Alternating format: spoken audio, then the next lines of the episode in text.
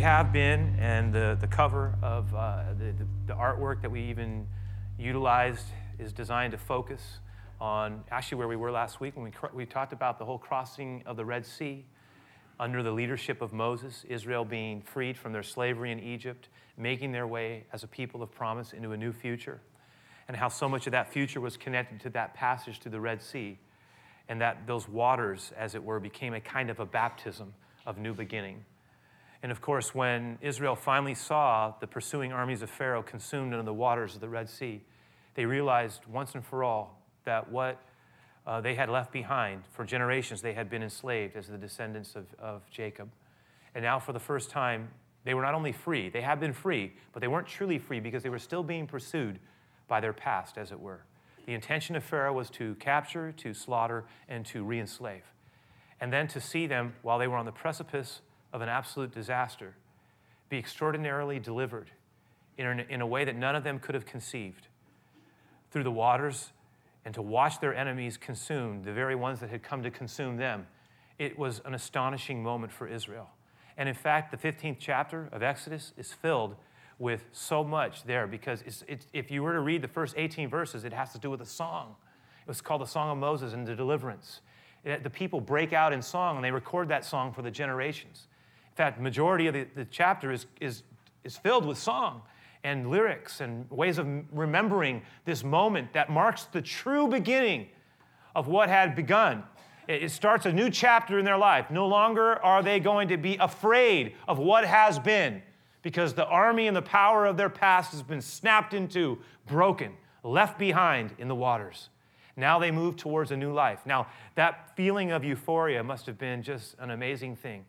Um, palpable. They could, they, they could have felt it in the air, the excitement. Let's read this together as we come to Exodus 15, verse 19 through 21. It says, When Pharaoh's horses, chariots, and charioteers rushed into the sea, the Lord brought the water crashing down on them, but the people of Israel had walked through the middle of the sea on dry ground. Then Miriam, the prophet, Aaron's sister, took a tambourine, and she led all the women as they played their tambourines and they danced.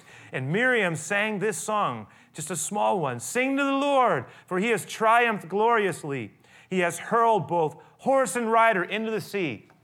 And so you see the picture of Israel astonished by what God has done as they go from what looked like the worst possible outcome to the best possible outcome. It was truly miraculous. They realized for the first time they were free.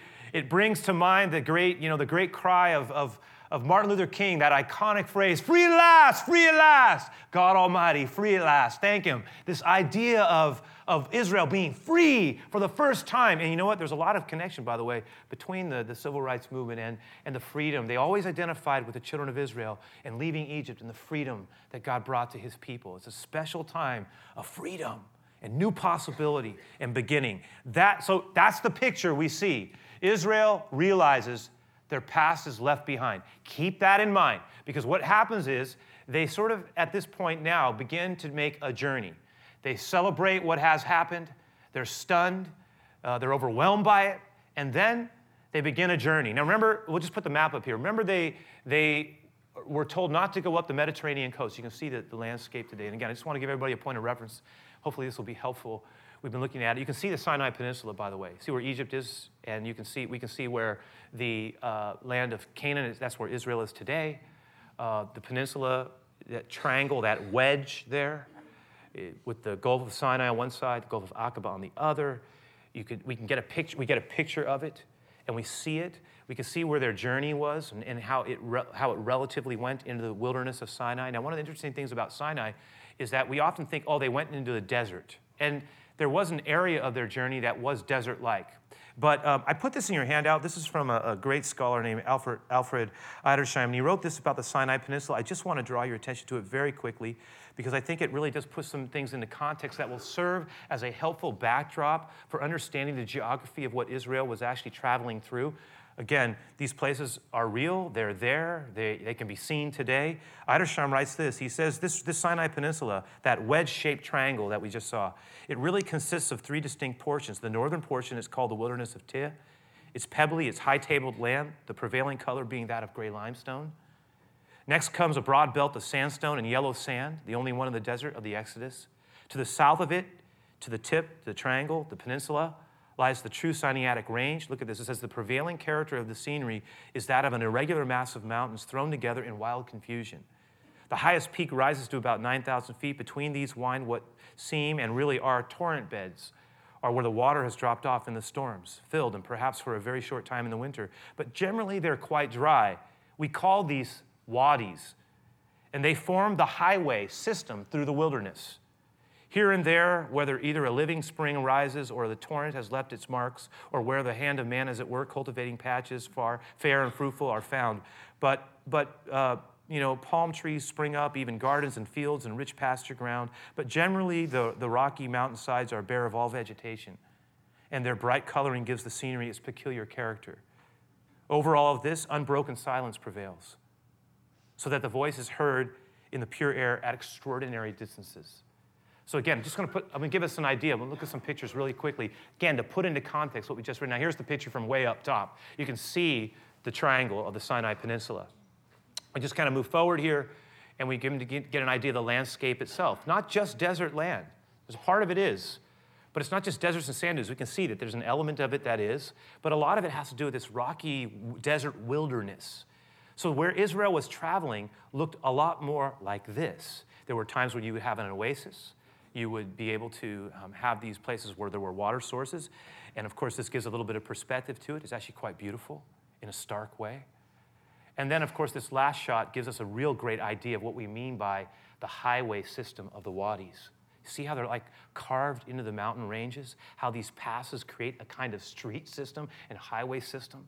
See, actually, that shot gives a real sense of what it was like. You can see it crisscrossing and how they would make their way through this particular type of landscape. So, keeping that in mind, come with me back to that 23rd verse, and it says there, 22nd verse, it says, Then Moses led the people of Israel away from the Red Sea, and they moved out into the desert of Shur. That's telling us that they began their journey into the wilderness.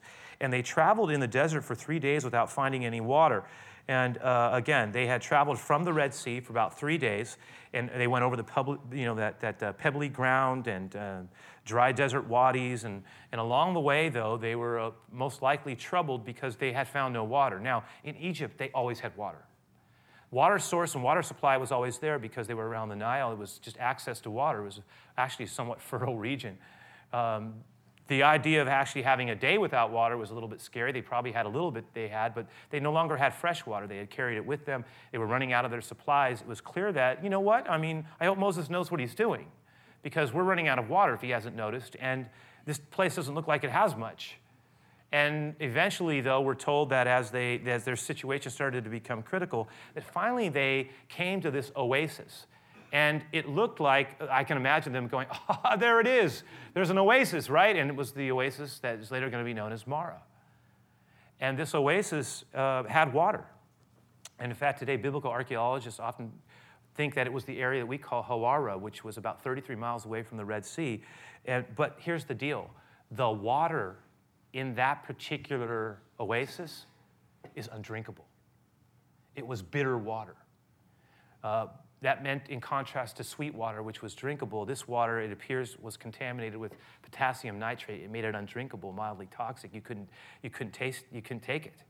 And so here they are, three days without water. Finally, they get to an oasis and they realize that this water is undrinkable. You've let us out. So the first thing they do is they, they name it. They say, We're going to call this place Marah, which means bitter, because it has bitter water. And then the next thing they did, which was something they were actually very good at, they excelled at this. Uh, verse 24 Then the people complained and turned against Moses. And they get mad. But instead of getting, they get mad and they say, What? You did this. You brought us out here and now we're, we're dying of thirst, and we, you, you finally find an oasis for us, and we can't drink the water. What good is an oasis when you can't drink the water at it? And they said, What are you going to do? We're all going to die out here, and it's your fault. And of course, now remember, this is the same group that three days earlier was dancing around, right? Joyfully singing praises to God. Now, three days, three days, three days. And now they're going, We're all going to die. This is your fault. Life is awful, right? They complain, they're negative, they're, they're as bitter as the waters. Just a bad deal. And they, they start to, they start to, and they, again, they, they have this unfortunate pattern of doing this too. And it says that Moses did what every real leader should do. He, in his moment, feeling the pressure from everybody and not sure even what he's supposed to do himself, he did what he thought he was supposed to do. He, he cries out to the Lord, it says in verse 25, and he cries out to the Lord for help. Lord, help me. Show me what to do. I don't know what to do. I've led these people here as best as I thought, but the water is undrinkable. And this is what it says happens that the Lord showed him a piece of wood. Interesting. And the Lord says basically, whether that wood was on the ground, and he says, pick up that wood and pick it up. The Lord said, take that wood and throw it in, or whether he pulled it off of a tree and broke a branch that was there. And the Lord said, you throw it in the water. And that water that is contaminated will become, will become drinkable. Now, many people have tried to give a scientific explanation for why that would have happened, but I think we just let the text speak for what it says. It was a bit of a miracle. And God makes that water that was bitter, He turns it into drinkable water. Someone, we were talking about this before service, and someone said, You know what's interesting is that why would God, you know, um, they said, you know, what a difference a tree can make, right? And then why would God, why would God take, you know, have Moses throw a piece of wood in there? Why not a rock? You know, why didn't he just say, speak to the water and it'll be better to drink? You know what? A tree, what, what was he doing? Why does God do stuff like this? You know, why piece of wood? I'll tell you this.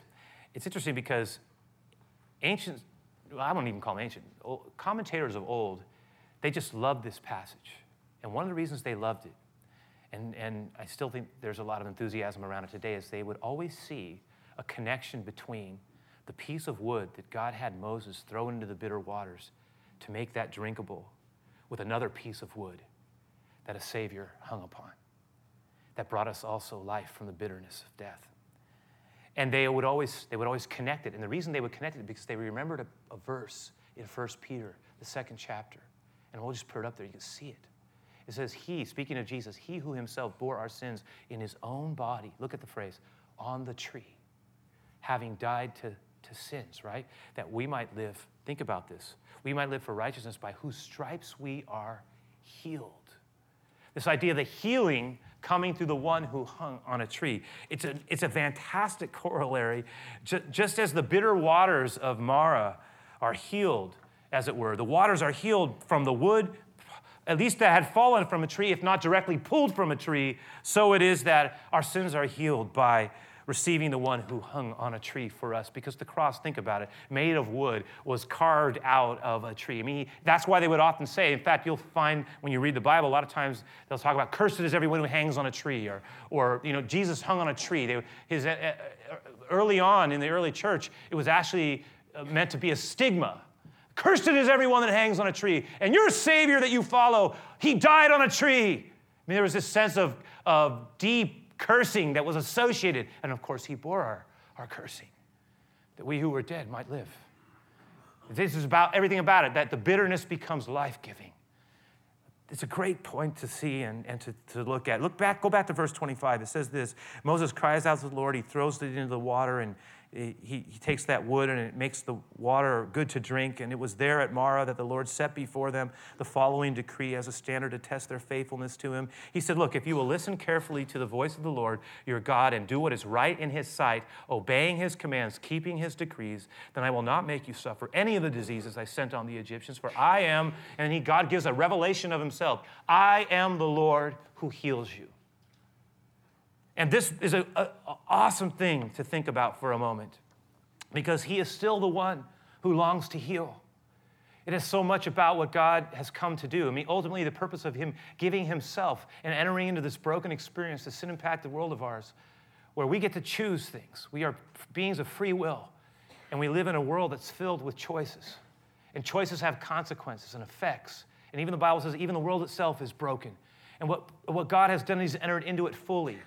And oftentimes, He has not answered the questions. He doesn't always give us the answers, but He has given Himself the ultimate answer. And in His brokenness, we find something of His willingness to enter into the most painful part of our lives. There's something about that that speaks to us. And even here, as we look about it, we think about it, we're reminded that the Lord, one of the things the Lord wanted Moses to make sure the people understood is that He wanted to be to them the Lord who heals spirit, soul, body. We are welcomed they called Jesus the great physician.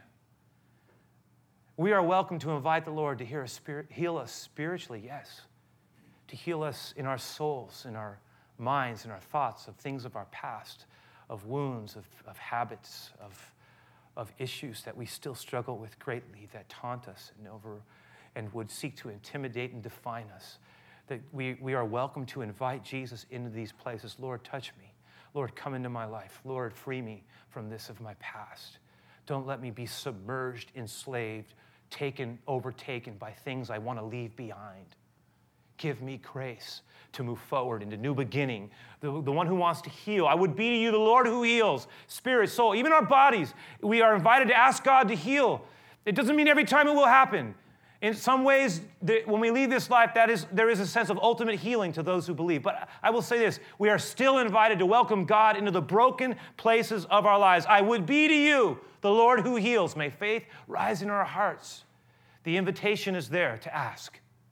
And when we think about that, we are reminded of a couple of things. And, but, before we do that, I want us to look at tw- verse 27. It says that after leaving Marah, the Israelites traveled on to the oasis of Elim. So I want you to keep these words in your mind. Marah bitterness, the oasis of bitterness, bitter water. Elim. they, they, they went to another oasis, and this oasis was filled, we're told, with a number of things that were outstanding. They, they were 12 springs of water, 70 palm trees. They were able to camp beside the water. I mean, Elim represented a, a wonderful place. If Marah represents the place of dis- places of disappointment, then Elim represents the place of abundant blessing and fruitfulness. And that leads me to this thought, and we'll start here into this little portion and is this that inevitably, listen, and I'm going to say loved ones, because I believe we are loved by God in, in an amazing and an extraordinary way. That inevitably in life there will be times, these Marah moments, these, these times of disappointment, these seasons of disappointment in life, um, these wounding places where the waters are bitter. Uh, I mean, it's been now a number of years being involved in, in the ministry as a pastor. And, and um, one of the things that it's just become part of my life is hearing hurt and disappointment and even tragedy. And so much a part of, of interacting with different people's stories and even sharing with the joy is also at times sharing in mourning together. And I've, I've come to believe that all of us will have times of disappointment. And our disappointments may not be the same as other people's disappointments. And some disappointments are relatively speaking mild, but they're hard for us because of the, where we are. And, and I, don't think it's, I don't think it matters really how it compares up. I don't, I don't think there's any benefit in comparing disappointment. Let's just say that there are some disappointments that are so devastating in their impact that they make it very difficult for us to move forward in a healthy way whether it's, it's, it's having to experience a consequence of someone else's decision, whether it has to do with a hurt that was placed into our lives unfairly, whether it has to do with something that we aspired to that didn't come to pass. We felt we were undermined, looked over, looked past, disregarded, underappreciated, taken advantage of. Other times we've experienced trust injuries that have stayed with us now, and I, this is true. True words here. I can talk to people in their 40s and 50s and, and even 60s, still living out of a wound in their youth, a trauma that has attempted to define them.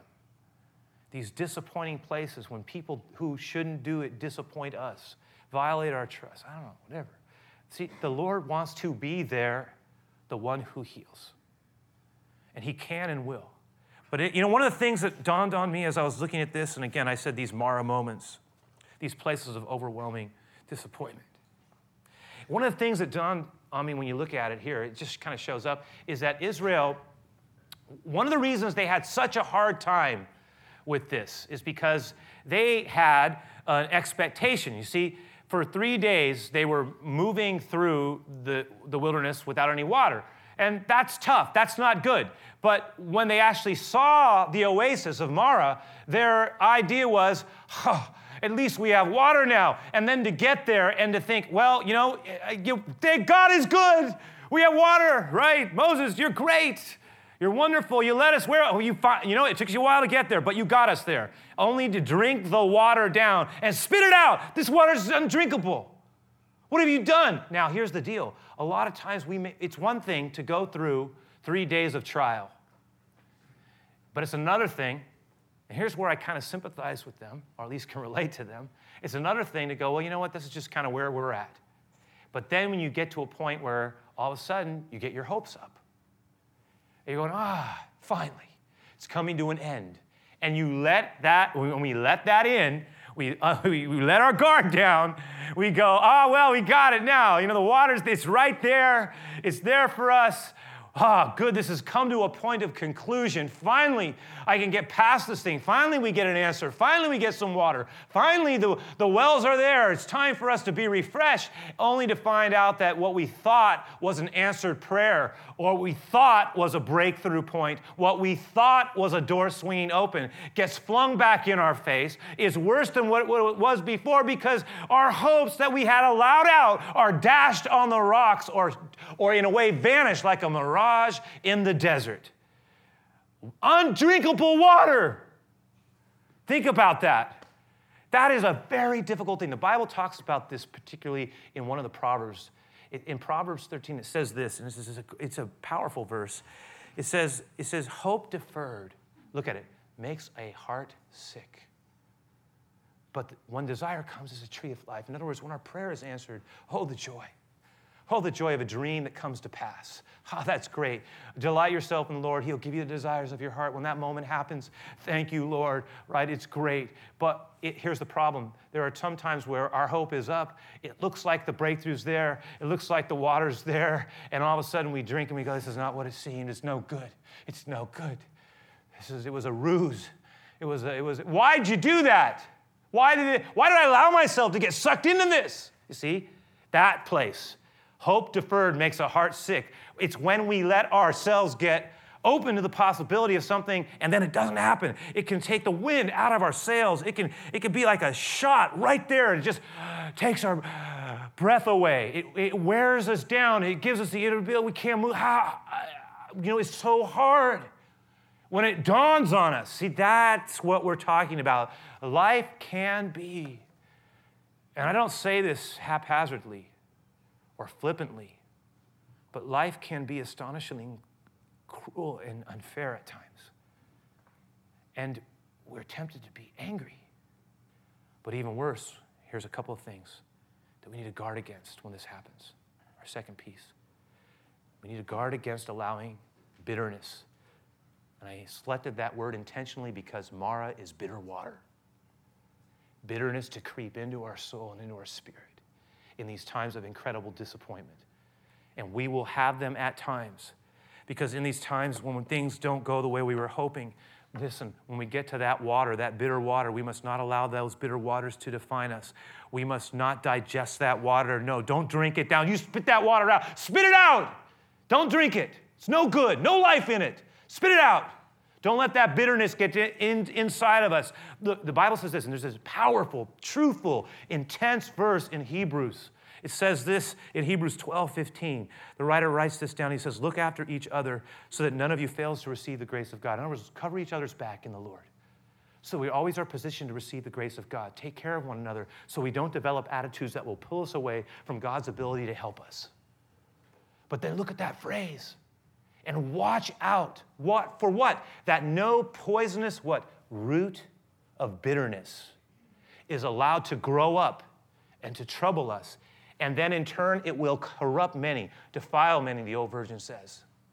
Version says it, it talks about this idea that bitterness, which is essentially, I think, connected to anger unresolved, that oftentimes is associated to with a hurt that we experienced. That hurt turns into anger, that anger, which can be legitimate, legitimate anger, but then that anger is nurtured over time and not dealt with properly, allowed to just ferment inside of us, it begins to turn into a bitterness, a small seed at first, just a little bit of bitterness. The Bible says it's like a seed, but it doesn't just stay contained. It, it starts to grow up. It starts to grow up and it starts to just begin to affect every area of my life. And then it doesn't stop there. It begins to shoot out and it begins to cover and affect other people, my key relationships, the climate in a home, home, a marriage, a, a, church. It begins to affect things. Things happen. Things are connected to a bitter spirit. It, it creates a kind of death that, that it brings with it. And that thing, God wants to make sure. Look, one of the best things we can do when we sense bitterness beginning to penetrate us is to say, Lord, I need you. You are the master surgeon. Please, by your grace, help me.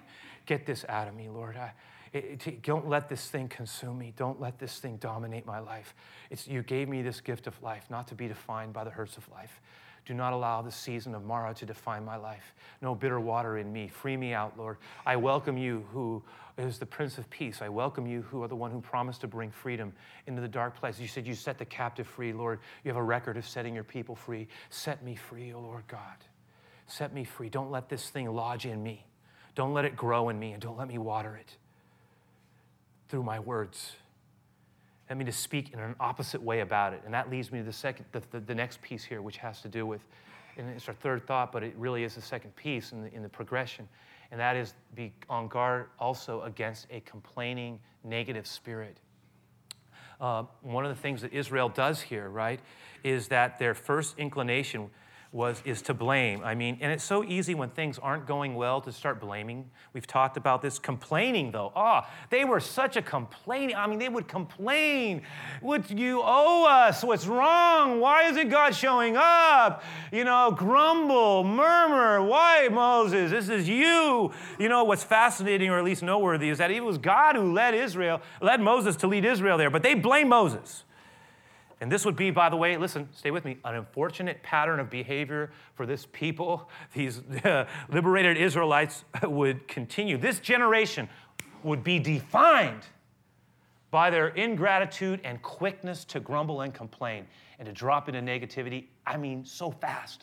Let's put it this way uh, their, uh, their sense of entitlement was a mile wide, and their sense of loyalty was about an inch deep. I mean, we're talking about a huge disconnect. You owe us, Moses. Take care of us, Moses. But at the first sign of any trouble, when it got difficult, there was like nothing there. There was no depth. And you know what it would cost them by the time they were done? This generation does not make it into the promised land. They don't make it. Their children do. And just one or two others. But the generation dies in the wilderness unbelief, unbelief and ingratitude and a complaining spirit will kill things. Listen, it, when it's allowed to dominate our life, it will frustrate God's plans over our lives and it will undermine his intentions and it will reduce our inheritance.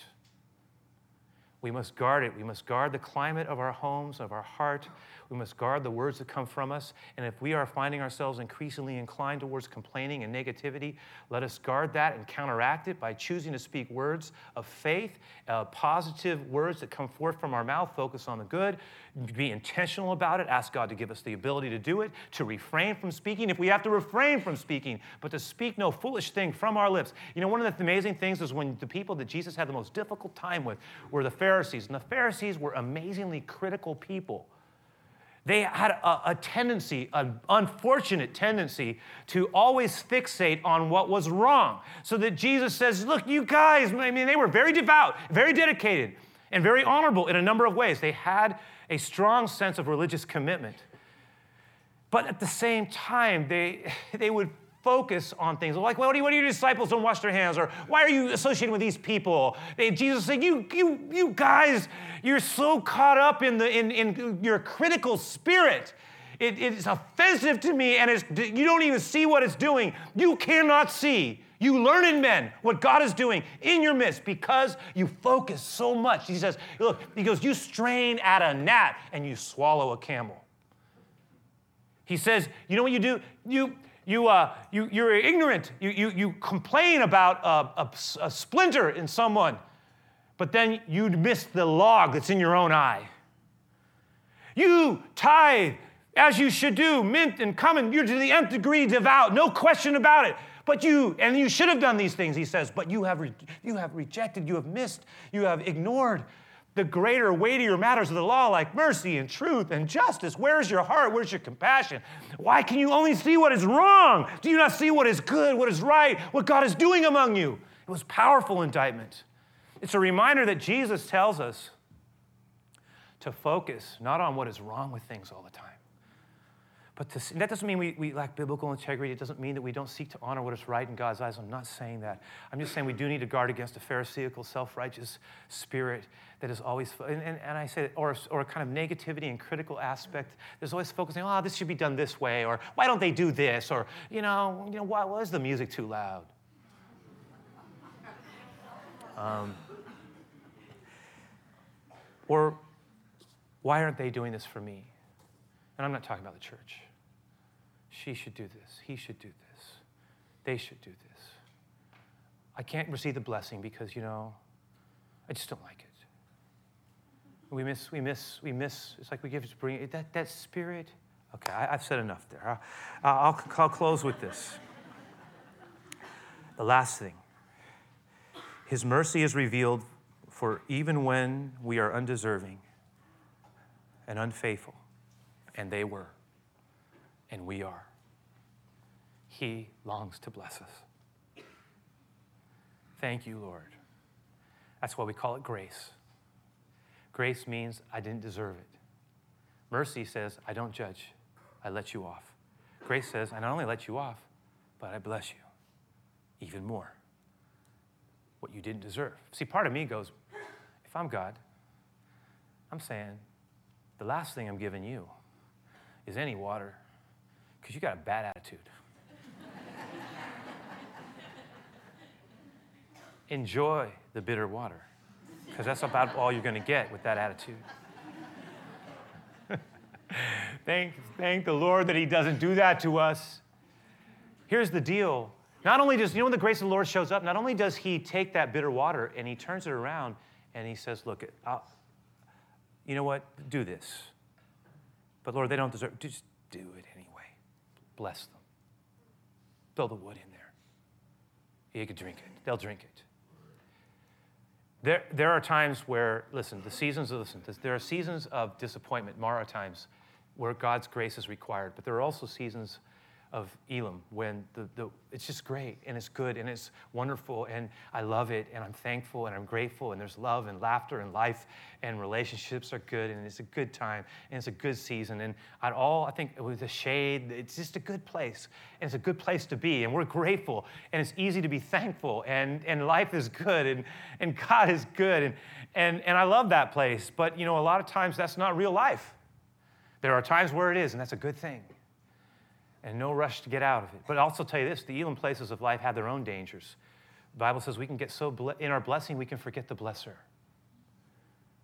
And there are times where we actually lose our edge because it's so easy for us.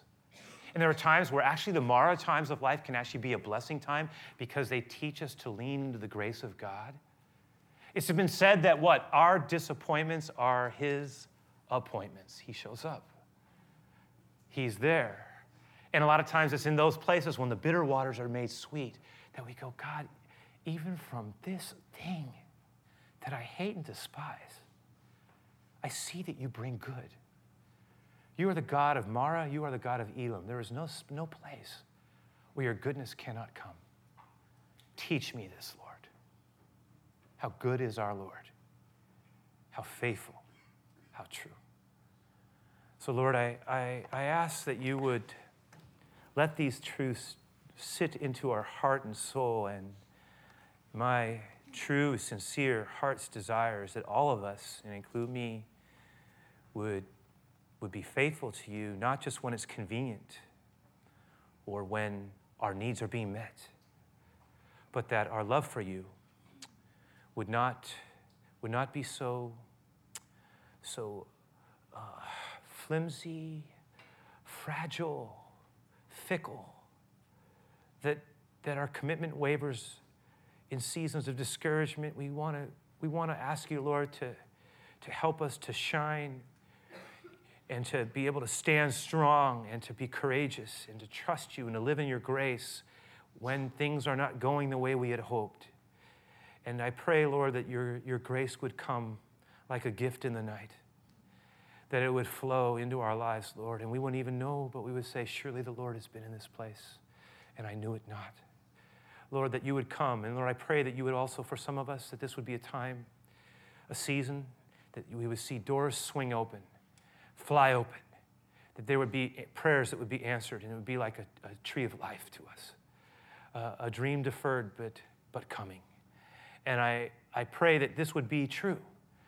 And so that you keep doing your work in our lives, and through it all, Lord, in it all, around it all, help us to bring our attitudes to places that are in alignment with the way that you've said that you have for us to go. So we commit ourselves. And I just pray for the blessing of this, of this closing song, this poem, really, that just so much captures a lot of what we've shared, that it would just sit with us in these closing minutes. So I just pray for, the, for our ending moment. I pray for that it would be like a prayer to you. And I pray, Lord, also for our time of giving, that as our church seeks to honor you in our tithes and offerings, that we would do so with a grateful and cheerful heart. Just pray for your blessing in these closing minutes in Jesus' name. Amen. God, amen.